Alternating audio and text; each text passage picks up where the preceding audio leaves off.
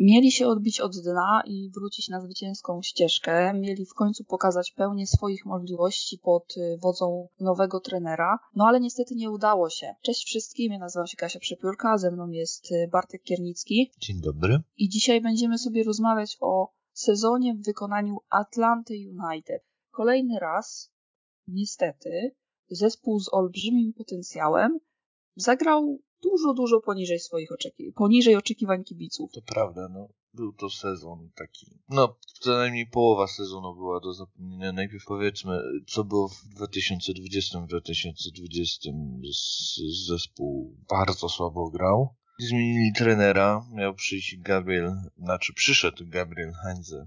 To jest były piłkarz. On grał w Marsylii, w Realu Madryt.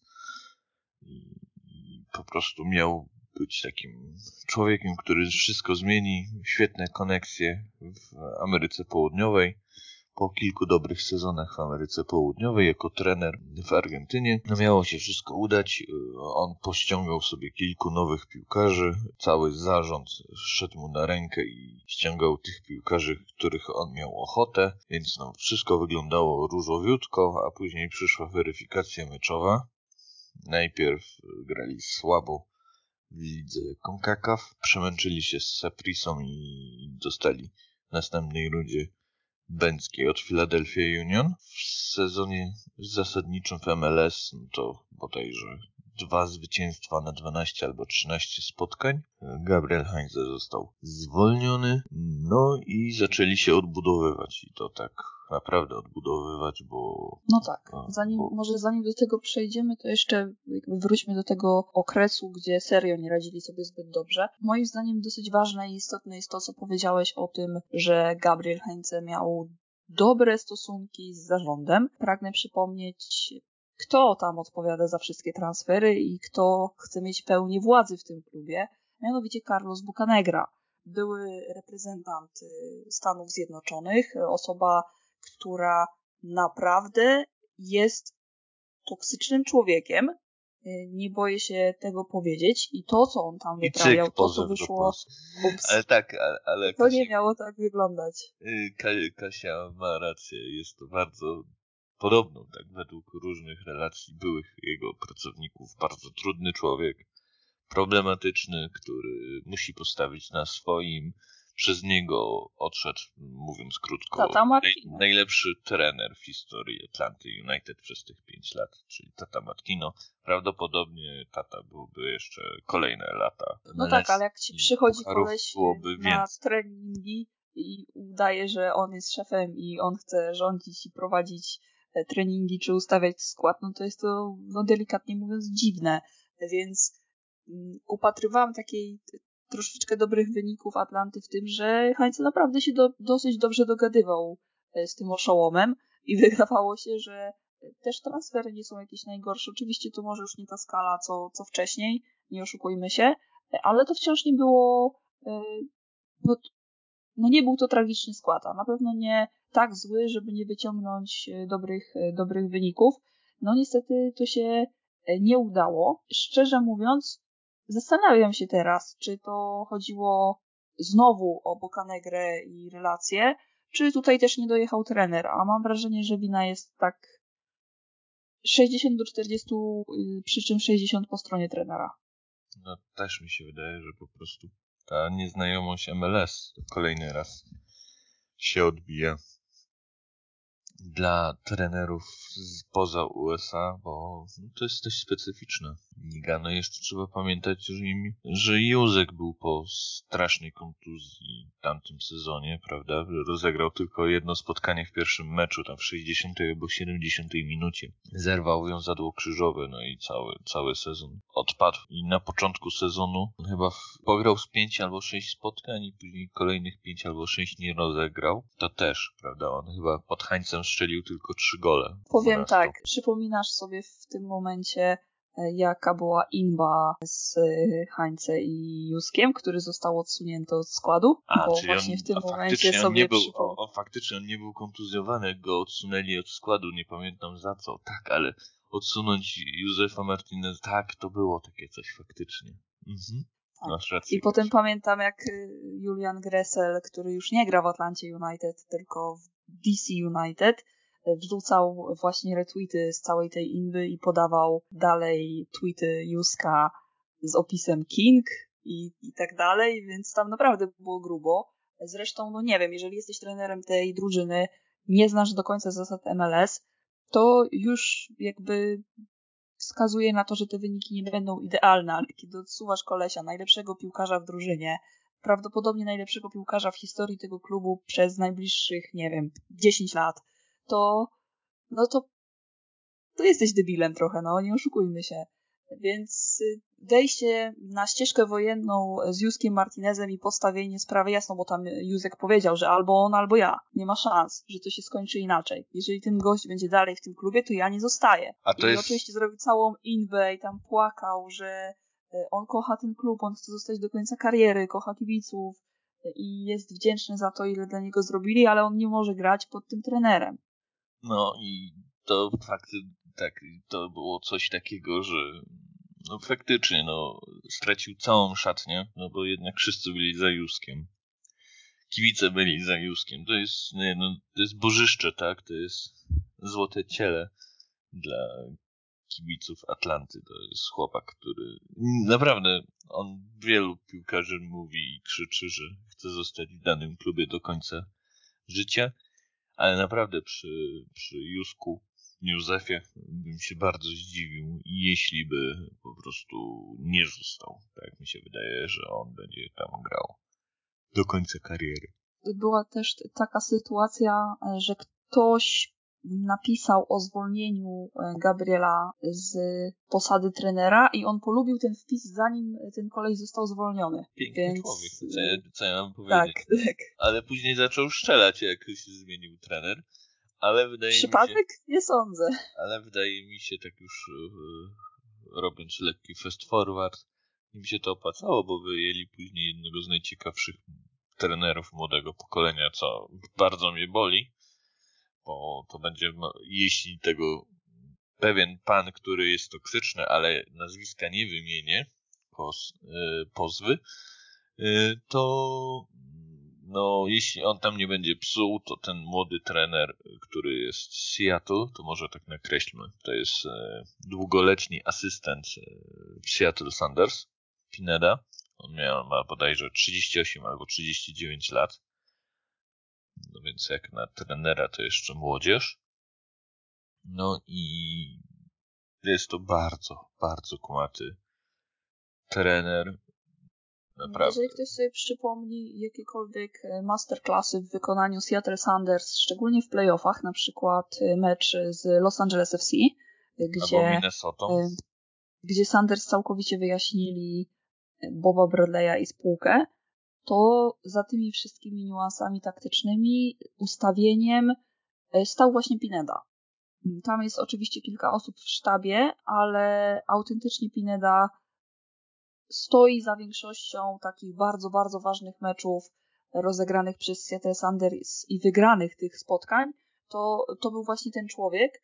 On naprawdę ma bardzo, bardzo duże umiejętności. Oczywiście co innego jest być asystentem i kapitalnym analitykiem, a co innego być trenerem pierwszej drużyny, ale mam wrażenie, że Pineda serio radzi sobie w roli tego pierwszego szkoleniowca. Tak, no i wyniki też były całkiem spoko, jak po przejęciu go, prawda? On tam chyba tylko 2 razy w ciągu 10 spotkań przegrał, 7 wygranych, jakoś tak, więc całkiem spoko.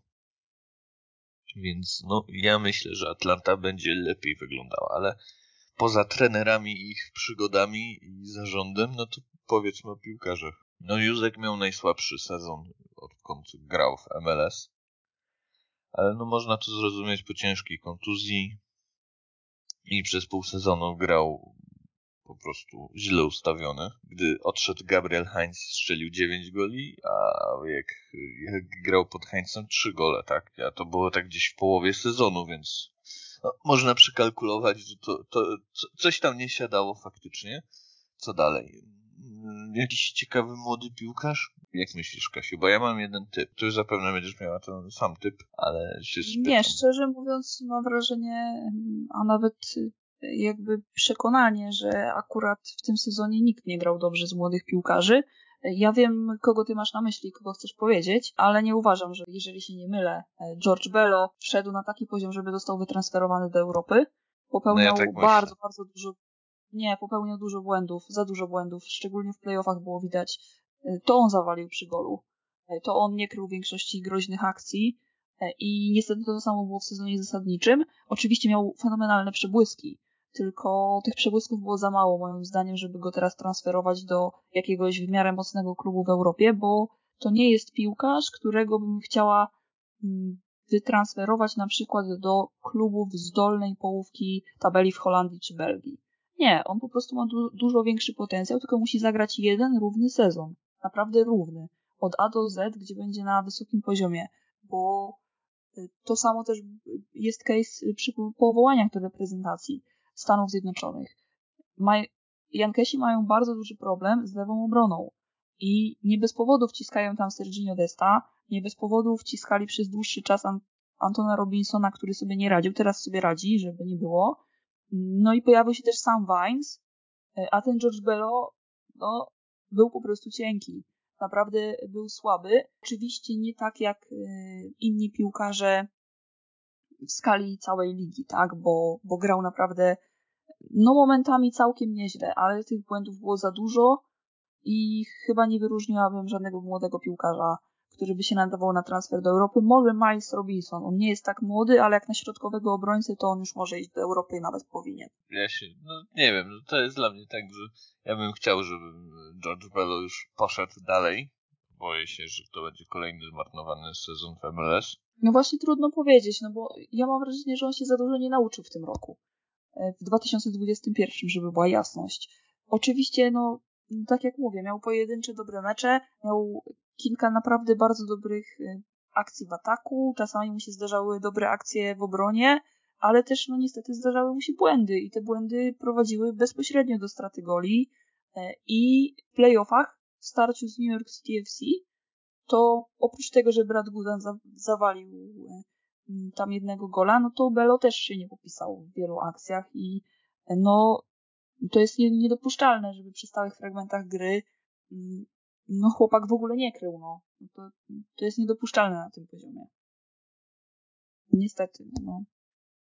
Okej. Jeszcze jakichś pozytywnych piłkarzy możesz wymienić? Już Miles Robinson, na pewno Miles Robinson, bardzo, bardzo dobry piłkarz. Też wszedł już chyba na dobre do reprezentacji Stanów Zjednoczonych. Fajnie, że on po tym początku w MLS-ie, bo to jest chłopak wybrany w Superdrafcie, nie wskoczył na taki od razu wysoki poziom, ale w tym momencie to już jest wysoki poziom, nawet powiedziałabym bardzo wysoki i to jest taki zawodnik, który może spokojnie iść do Europy jako środkowy obrońca do jakiegoś klubu z mocniejszych lig i to raczej z tej górnej połówki tabeli. Oczywiście nie mówię, że ma iść do Premier League, do najlepszych klubów, nie, ale na przykład do takiej Holandii czy do Belgii, nawet Portugalii, do lepszych zespołów, to tak. To ja powiem szczerze, że ja bym go widział w Championship w zespole, który walczył o awans do Premier League. To jest tak. Też, tak. To tak, to jest piłkarz, który by też sobie poradził w takiej drużynie, nawet nie ma wątpliwości, bo naprawdę jest dobrym zawodnikiem. No i Atlanta ma też jedno takie zgniłe jabłko w drużynie. No musi się pozbyć Ezekiela Barco. To właśnie czekałem, żeby po pochwałach ale jeszcze jedną osobę, którą chciałbym pochwalić, to jest Marcelino Moreno. To był naprawdę taki piłkarz, który no szarpał i starał się. Tak. Reszta i też Brooks Lennon chyba tak, dosyć fajnie. Lennon miał przełomowy sezon i to był chyba jego najlepszy sezon w karierze, to zdecydowanie. On był jednak takim bardziej ofensywnym. Chyba najwięcej dostał ofensywnych możliwości w tym sezonie, więc tak, to Lennon to zdecydowanie. Marcelino Moreno też zdecydowanie mogę polecić. No i teraz przechodzi na Roast Time. No i najpierw mamy dwie kandydatury na zmasakrowanie. Najpierw zmasakrujemy pana Ezekiela Barco. Chłopak już ma 22 lata. I co ja mam powiedzieć? No dalej tego potencjału nie widać dla mnie. Ma chłopak przybłyski, jest jest naprawdę niekiedy magikiem, no ale to nie jest, nie wiem, no... To miał być piłkarz na Arsenal, tak? Arsenal go chciał do siebie, no to pozdro. Chyba do U23 i przegrywałby z Balogunem. Dziękuję. To był jego najlepszy sezon. Najwięcej chyba spotkań rozegrał. Pierwszy raz przekroczył 10 punktów w kanadyjskiej klasyfikacji. Najwięcej minut też rozegrał w całym sezonie. Nawet rozegrał więcej chyba niż przez wszystkie inne sezony. A przypominam, że on już gra, to był jego 4. sezon. I to był najwięcej minut rozegrał, największy chyba miał impact w zespole. No jakby to było 2 lata temu, to bym się jarał, tak? No jednak ma trochę dużo tych wymagań, że się tak wyrażę, przy swoim nazwisku i ich nie spełnia, tak? Przypominam, że on tam za astronomiczne pieniądze został ściągnięty do MLS. Na tamte czasy. No niestety sobie nie dojechał, nie radzi. Troszkę. Nie ma też raczej szans na to, żeby go wytransferować do Europy, więc no Ameryka Południowa, very welcome. Albo Arabia Saudyjska. No tak, no. To też logiczne, ale chyba ktoś go chce z Ameryki Południowej, więc żegnam. Nie powiem, że z bólem serca, ale no, miałeś momenty, chłopaku, nawet bardzo fajne. Zabrakło trochę do tego, żeby być na najwyższym poziomie w MLS. Więc no, może idź się sprawdzić gdzie indziej, tam gdzie jest, nie wiem, trochę mniejsza dyscyplina taktyczna. Moim zdaniem mental nie dojechał. Tak, u niego mental nie dojechał i to, że on nie potrafi się dostosować do obostrzeń taktycznych po prostu. To jest chłopak, który chce mieć wolną rękę, być wszędzie, takim troszeczkę wolnym elektronem, robić co mu się żywnie podoba na boisku. No nie wiem, albo jesteś nastolatkiem, który troszeczkę nie myśli i ma głowę w chmurach, albo jesteś piłkarzem na najwyższym poziomie i chcesz iść do Europy. No to są dwie różne rzeczy. Jeżeli ty przez 4 lata nie jesteś w stanie tego rozgraniczyć i pokazać, to znaczy, że nie jesteś piłkarzem na Europę, no. No ale już rozgraniczył zainteresowanie przed partnerkami kolegów z zespołu, więc to już jest jakiś plus. No. To musiałem taką szpileczkę wbić. I kto tu mówi o pozwach? No przecież go chwalę. No, że się bardziej skupił w ciągu tych 4 latach na piłce nożnej, więc to tylko dobrze, tak? Więc tylko się cieszyć. No, co miałem jeszcze dodać? No, i może być tak, że on na przykład odpali i to masakrycznie odpali, bo znaczy tak mi się wydaje, że tam nie ma aż takiej dyscypliny taktycznej, więc ja bym się nie zdziwił, gdyby on tam został gwiazdą. Ale tak i tak on coś dla zespołu zrobił. Ale ty wiesz, o kim ja teraz będę mówił. O kogo Zapraszam. Będę cisnął. Halo, Meksykanie, kolejny wasz piłkarz nie sprawdził się w MLS. Oczywiście mówię o Jurgenie Dammie. To jest pan piłkarz, który... Jest szybki, nic poza tym. Tu pozdrowiłem Michała Matlaka, który mnie przed nim przestrzegał, że to nie będzie dobry transfer. I Michał miał rację. No i co? Chłopak zagrał 154 minuty na kontrakcie za 1 058 000. No, co ja mam powiedzieć? Zagrał w 10 spotkaniach łącznie 154 minuty, czyli średnio na boisku był 15 minut. W ciągu sezonu, w ciągu roku zarobił $1,5 miliona. No nie wiem, no. Nie wiem, co mam jeszcze dodać, to jest. No i na 99% albo go wykupią, bo to przypominam, że każdy klub MLS przez to, że ma salary cap, może jednego piłkarza wykupić z kontraktu raz na rok. Albo go jakimś cudem wytrejuje. Nikt go na niego się nie złapie w MLS, ale może go gdzieś wyrzuci do drugiej ligi meksykańskiej, bo chyba to jest jego poziom. Dziwiłbym się, jakby on jeszcze grał w Lidze MX, bo to nie jest ten poziom. Fajny jest to chłopak, walczy, stara się, to nie można powiedzieć, że to jest jakiś bumelant, ale no albo umiejętności, albo głowa nie dojeżdża. Ja myślałem, że to będzie taki piłkarz na właśnie te ostatnie 15-20 minut, tak żeby dobić przeciwnika jego szybkością, bo on naprawdę jest szybkim piłkarzem. No ale poza tym bieganiem nic nie zrobił. No to taki kurczak bez głowy, niestety. No nic więcej nie dodam, bo myślę, że Bartek wyczerpał temat. Poza tym, jak ktoś się będzie czepiał i chciał wysyłać pozwy, to zapraszam do Bartka. Ja nic na jego temat nie mówiłam. Po prostu się tylko pod tym podpisuję. Fajnie. Bardzo milutko. No ale co dalej?